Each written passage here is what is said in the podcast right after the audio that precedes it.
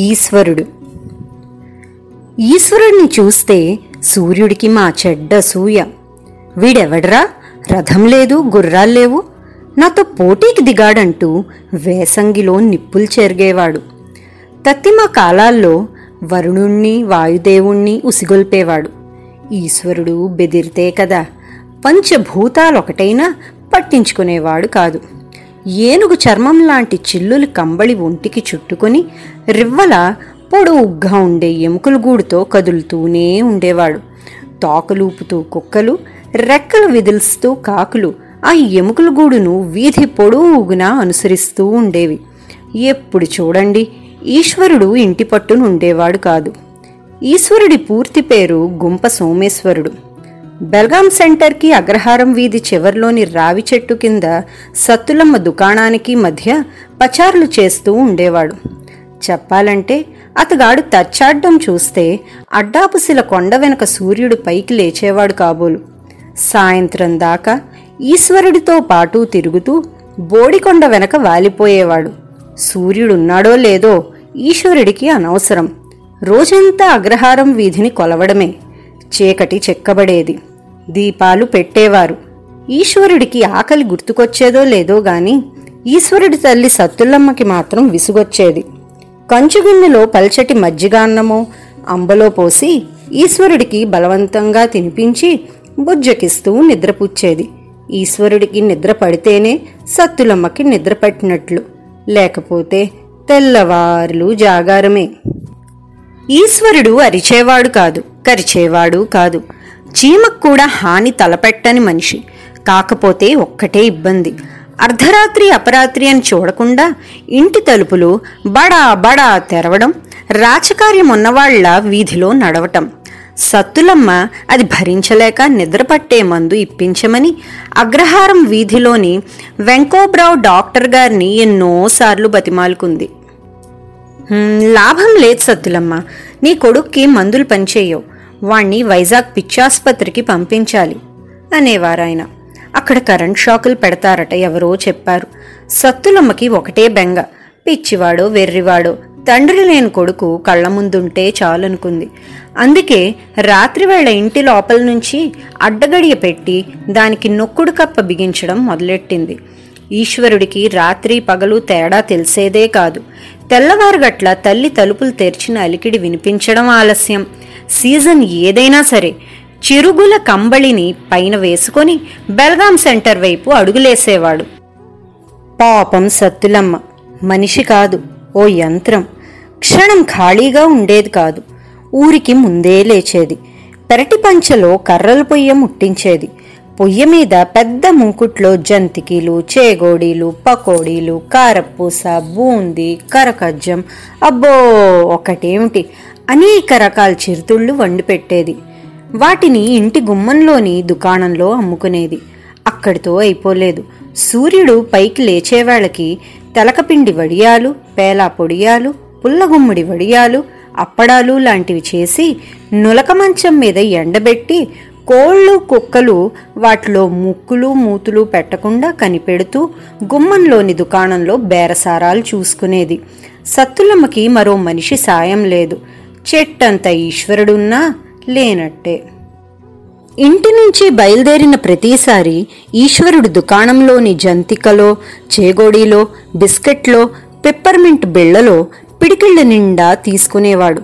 చొక్కా జేబుల్లోనూ నిక్కర్ జేబుల్లోనూ పోసుకునేవాడు. అక్కడి నుంచి బెలగాం సెంటర్కి చేరుకునే వాళ్ళకి నాలుగు జేబులు ఖాళీ.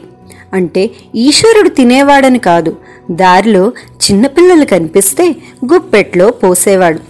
కుక్కలకి కాకులకి వేసేవాడు. ఖాళీ జేబులతో ఇంటికి తిరిగొచ్చాక మళ్ళీ మామూలే జేబులు నింపుకోవడం పచారులు చేస్తూ పంచడం. తన కష్టార్జితం వీధి పాలవుతుందని సత్తులమ్మ బాధ అంతా ఇంతా కాదు. కొడుకుతో వేగలేక తినుబండారాల సీసాల కోసం అద్దాల బీరువా చేయించి చిన్న అల్యూమినియం కప్ప వేసేది. అది తెరవమంటూ ఈశ్వరుడు సైగలు చేసేవాడు సన్నగా గుణిగేవాడు. పెరటి పంచలోకి వెళ్ళి పొయ్యి పక్క దాగర్లోనో మిద్దె మీద వెదురుబుట్టలోనో అమ్మ ఉంచిన తాజా సరుకుని జేబుల్లో నింపుకునేవాడు. అవి కూడా అందుబాటులో లేకపోతే వీధి వాకిట్లో నులక మంచం మీద ఆరబెట్టిన వడియాలో అప్పడాలో జేబుల్లో వేసుకునేవాడు. అబ్బబ్బబ్బా! దంచిన దానికి బుక్కిందే కూడన్నట్టుందిరా నీతో. వండినాటిని ఎక్కడ దాసుకోవాలా అని విసుక్కుంటూ సత్తులమ్మ ఈశ్వరుడి కంట పడకుండా పెరట్లోంచి బుట్ట మళ్ళించేది. పొరుగున టైలర్ సుబ్బారావు ఇంట్లో దాచిపెట్టేది. ఈశ్వరుడు అటు ఇటు చూసేవాడు. సత్తులమ్మ దుకాణంలోని గళ్ళా పెట్టే వెతికేవాడు. చేతికి అందిన కాడికి చిల్లర డబ్బులు అందుకుని బెల్గాం సెంటర్లోని కాటూర్ సోముల్ కుడుముల దుకాణం దగ్గరో తాజాగరం అద్దాల బండి షావుకారు దగ్గరో తిరుబండారాలు కొని మరీ పంచేవాడు. ఈశ్వరుడిలో ఈ అలవాటు మాన్పించలేక అతడి దానాల కోసం సత్తులమ్మ ఓ ఉపాయం ఆలోచించింది. నాసిరకం బిస్కెట్లు చవకముచ్చు పిప్పర్మెంట్లు ముతక అటుకులు మురీలు లాంటివి కొనిపెట్టి ఈశ్వరుడు వీధిలోకి వెళ్ళినప్పుడల్లా కొద్ది కొద్దిగా జేబులు నింపడం మొదలుపెట్టింది. ఎదిగిన కొద్దీ ఇలా తయారయ్యాడు కానీ చిన్నప్పుడు ఇడు బంగారం నాగుండేవాడు అనేది సత్తులమ్మ. ఆ రోజుల్లో ఈశ్వరుడు బుద్ధిగా ఉండేవాడు. పొరుగునే చర్చి వీధిలోని బడికి వెళ్ళేవాడు. నాలుగో క్లాసులో కాబోలు ఉన్నట్టుండి సుస్థి చేసింది. ఆరు నెలలు మంచం మీద ఉన్నాడు జబ్బు నుంచి తేరుకున్నా మనిషి మాత్రం అదోలా ఉండేవాడు. ఇల్లంటే విసుగు పుట్టేది. ఎదురుగా ఈశ్వరుడి కోవిల పావంచాల మీద ఒక్కడే కూర్చునేవాడు. లేకపోతే పొరుగునే చర్చి వీధిలోని ధవళవారి తోటలోనో నెల్లి చెరువు గట్టు మీదో తిరిగేవాడు. కొంచెం వయసొచ్చాక పెళ్ళి చేస్తే దారిలో పడతాడని సత్తులమ్మ ఆశపడింది. పెదబొండపల్లిలో వడ్డీలకి డబ్బులు తిప్పే తమ్ముణ్ణి బతిమాలుకుంది.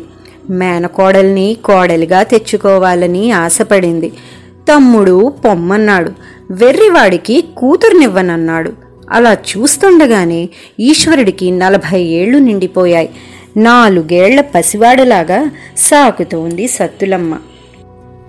అలాంటి రోజుల్లో ఓ శివరాత్రి. ఏటా వెళ్ళినట్లే ఆ ఏడు కూడా పార్వతీపురం టౌన్ నుంచి బెలగాం నుంచి గూడుబళ్ళు కట్టించుకొని గుంప తీర్థానికి బయలుదేరారు జనం. గుంపలో వెలిసిన సోమేశ్వరుడంటే సత్తులమ్మకి మహాభక్తి. ఆయన తమ ఇలవేల్పు. లేకలేక పుట్టిన కొడుక్కి అందుకే సోమేశ్వరుడు అని పేరు పెట్టుకుంది. ఈశ్వరుడు తండ్రి కాసయ్య బతికున్న రోజుల్లో ఆ సందడే వేరు. మనిషి జమా జట్టిలా ఉండేవాడు. శివరాత్రి వచ్చిందంటే కాసయ్య నందీశ్వరుడిలా రెంకలు పెట్టేవాడు. గుంపలో శివరాత్రి పనులన్నిట నడుం బిగించి ముందుండేవాడు. ముఖ్యంగా అన్నదానం పనుల్లో కాసయ్య చెయ్య పడాల్సిందే. పార్వతీపురం టౌన్ నుంచి కూరగాయలు వంట పాత్రలు తరలించడం మొదలుకొని గాడి పొయ్య తవ్వడం నాగావళ్ నుంచి మంచినీళ్ళు బిందెలతో పెరిగి గంగాళాల్లో పొయ్యడం కూరలు తరగడం వడ్డించడం లాంటి పనులన్నీ చేసేవాడు కాసయ్య. భర్త పోయిన తర్వాత సత్తులమ్మ ఆ బాధ్యతలను తీసుకుంది. సోమేశ్వరుడి సేవను కొనసాగించింది.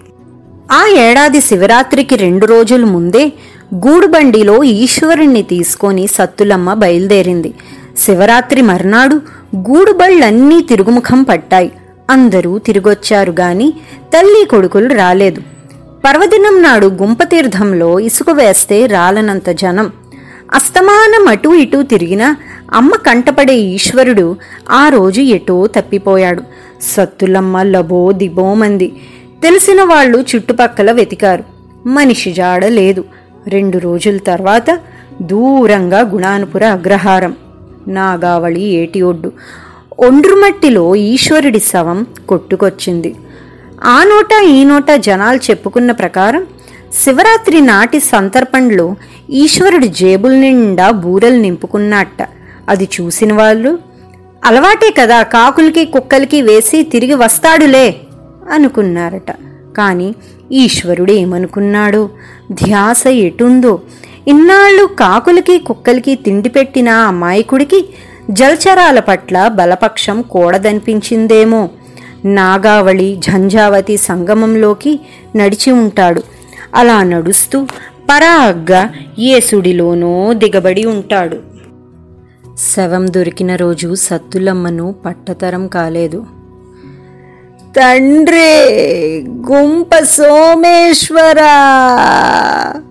నా కొడుక్కి నీ పేరు పెట్టుకున్నందుకు నీ పాదాల కాడ గంగలోనే కల్పించుకున్నావా నాయనా! అంటూ సోమేశ్వరుడికి దండాలు పెడుతూ భోరుమంది. అదిగో ఆనాటి నుంచి సత్తులమ్మ బతికున్ననాళ్ళు రోజూ ఉదయం ఒకటే దృశ్యం. దుకాణం తెరుస్తూనే సత్తులమ్మ ఓ పొట్లాన్ని రావు చెట్టు కింద ఉంచేది. ఉంచి ఈశ్వరా! బాబు ఈశ్వరా రా నాయన రా. బేగి పార్రా. ఇవిగో ఇవిగోరా జంతికీలు ఇవిగోరా సేగోడీలు. రోజంతా పంచడానికి ఇవి నీకు సాలవు కావాలా? ఇవిగో ఈ బిస్కత్తులు నిమ్మతన బిళ్ళలు ఉంచుకో నాయనా. కాకులకి కుక్కలకి పంచుకోరా నాయనా పంచుకో అంటూ తన గుమ్మం నుంచి బెలగాం సెంటర్ వరకు పచారులు చేస్తున్న ఈశ్వరుడి ఆత్మను వేడుకునేది. సత్తులమ్మతో పాటు ఈశ్వరుడి ఆత్మని చూడడానికి ఎదురుగా రావి చెట్టు కింద కుక్కలు మూగితే పైన కొమ్మల మీద కాకులు బడికట్టేవి సో విన్నారు కదా? మన మనసు భారమైపోయింది. ఆ తల్లి మనసు పడే బాధ వర్ణించతరం కాదు. నలభై ఏళ్ళు వచ్చినా చంటి బిడ్డలా సాకిన కొడుకు ఒక్కసారి మాయమై ఇక ఎప్పటికీ తిరిగి రాని లోకాలకి వెళ్ళిపోయాడు అనే నిజాన్ని ఆ తల్లి గుండె ఎలా తట్టుకుందో. కథని ఆద్యంతం మనసు లోతుల్లోకి చేరుకునేలా నడిపించిన భానుగారికి వందనాలు. మళ్ళీ ఇంకో ఆసక్తికరమైన కథతో మీ ముందుకు వచ్చేస్తాను అంతవరకు this is your speaker series signing off.